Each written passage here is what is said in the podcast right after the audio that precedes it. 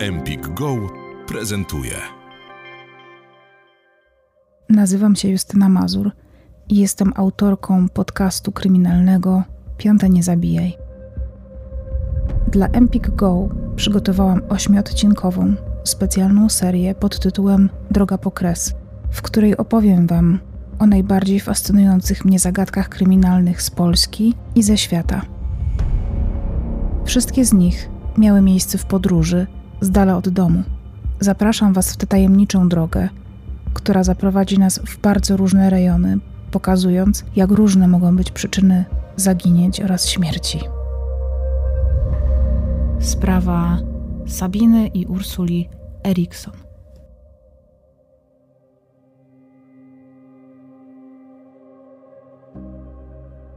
Kiedy po raz pierwszy usłyszałam o sprawie, o której dzisiaj Wam opowiem, o sprawie Ursuli i Sabiny Erikson, miałam chyba największe zdziwienie na swojej twarzy.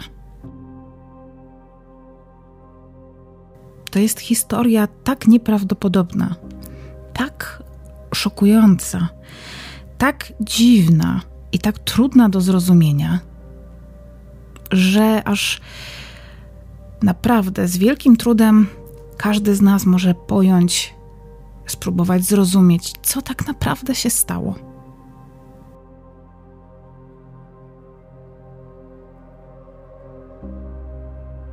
Zapraszam Was dzisiaj na tę historię też dlatego, że to jedna z największych zagadek psychiatrycznych, psychologicznych, na jakie chyba w sprawach kryminalnych przyszło mi trafić. I wydaje mi się, że podobnie będzie z Wami.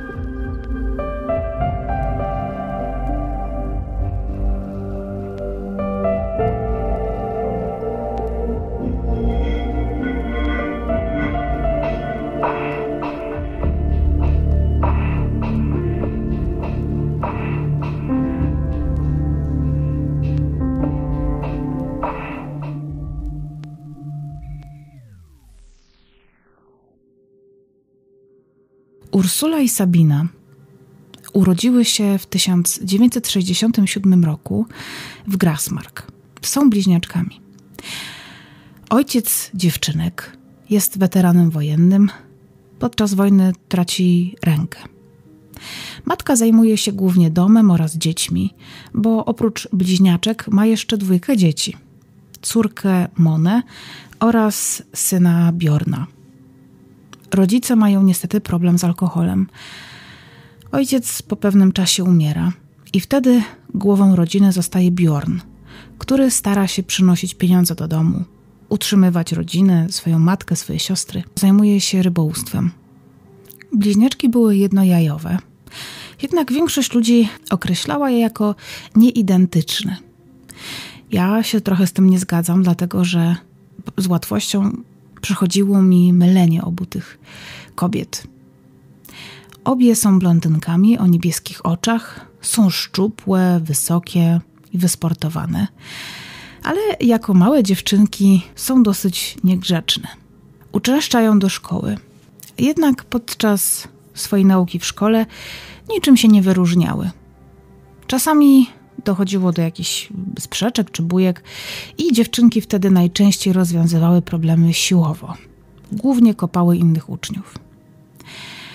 Kiedy skończyły szkołę, zaczęły takie nastoletnie życie, e, wkraczając w swoją dorosłość, i wtedy zaszła w nich pewnego rodzaju przemiana. Zaczęły regularnie chodzić do nocnych klubów i mówiło się o nich, że są takim typem dziewczyn, z którymi lepiej nie zadzierać. W tym duecie to Ursula była mniej decyzyjna, mniej przebojowa. Tonu wszystkiemu nadawała Sabina. manipulowała Ursulą i to opinia nie jednej, nie kilku, ale praktycznie wszystkich osób, które znały i Ursulę, i Sabinę i widziały, w jaki sposób one ze sobą żyją, funkcjonują. W 1989 roku e, Sabina pracuje w Norwegii, ale mieszka w Szwecji. Też w tym roku rodzi się jej pierwszy syn, Simon. Sabina ma w pracy opinię bardzo dobrej, uczynnej, pracowitej pracownicy, osoby. I jest to dość dziwne w pozytywnym tego sensie, ponieważ jest to opinia kompletnie, wręcz drastycznie inna niż ta opinia, którą zazwyczaj otrzymywała od swoich nauczycieli w szkole. Ludzie zauważają jednak, że gdy tylko Sabinę pytano o Ursulę, automatycznie stawała się nerwowa. I to też sprawiało, że ludzie dość często określali je obie jako dość dziwne i specyficzne. Nie wiemy za bardzo, co działo się w latach 90. w życiu Ursuli. Wiemy tylko tyle, że w latach 2000, e, w okolicach w ogóle 2000 roku, emigruje do Stanów Zjednoczonych. Ma tam partnera, do którego dojeżdża i te dojazdy, no wiadomo, Europa, Stany Zjednoczone to jest jednak dość kłopotliwe. Decyduje się więc na przeprowadzkę do Stanów. Zamieszkują razem, a Ursula podejmuje pracę jako kelnerka w jednej z restauracji w Santa Barbara. Simon, syn Sabiny, bardzo często jeździ do swojej cioci w Stanach. Nawet zdarza się tak, że przez dłuższy czas mieszka u niej. Rozpoczyna tam naukę, którą kończy. Y, kończy oczywiście otrzymując dyplom, nie że ją przerywa. Nie wiadomo dlaczego wybiera mieszkanie u cioci. No, ja podejrzewam, że mogło chodzić faktycznie o to, że mając taką okazję, żeby studiować w Stanach Zjednoczonych, chociaż przecież w Szwecji też jest świetna, świetny poziom edukacji, y, no jednak jest to jakaś przygoda. Być może też y, kwestia była taka, że Sabina była dość zapracowana, żeby zajmować się i pilnować swojego syna, ale najprawdopodobniej jednak chodzi o to, że w Stanach y, Ursula jest w stanie zapewnić Simonowi lepszy poziom edukacji i rozwoju, że tam Simon może mieć dużo więcej możliwości. Co ciekawe, w tamtym czasie Sabina spotyka się y, z żołnierzem armii Stanów Zjednoczonych. Kiedy Simon mieszka w Stanach Zjednoczonych, Sabina razem ze swoim partnerem przeprowadzają się do Irlandii, do miejscowości Mallow w hrabstwie Cork. Mimo tej olbrzymiej odległości, bliźniaczki są w stałym kontakcie, nawet się odwiedzają, ale to głównie Ursula przylatuje ze Stanów w odwiedziny do Sabiny yy, na Wyspy Brytyjskie.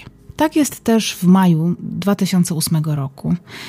Ursula przyjeżdża do siostry do Irlandii w pewnym momencie tego wyjazdu stają się nierozłączne i ignorują całkowicie, tak całkowicie, jakby w ogóle nie istniał świat poza nimi dwiema, e, osoby, które są wokół nich. Simon wtedy najprawdopodobniej jest dalej w Stanach Zjednoczonych. Niestety nie wiemy, co się z nim działo w tym czasie. 16 maja 2008 roku siostry podejmują decyzję o wyjeździe do Wielkiej Brytanii. Nie wiadomo, dlaczego chcą tam jechać. Nie mają do załatwienia żadnych spraw. I o drugiej w nocy wyjeżdżają do Liverpoolu.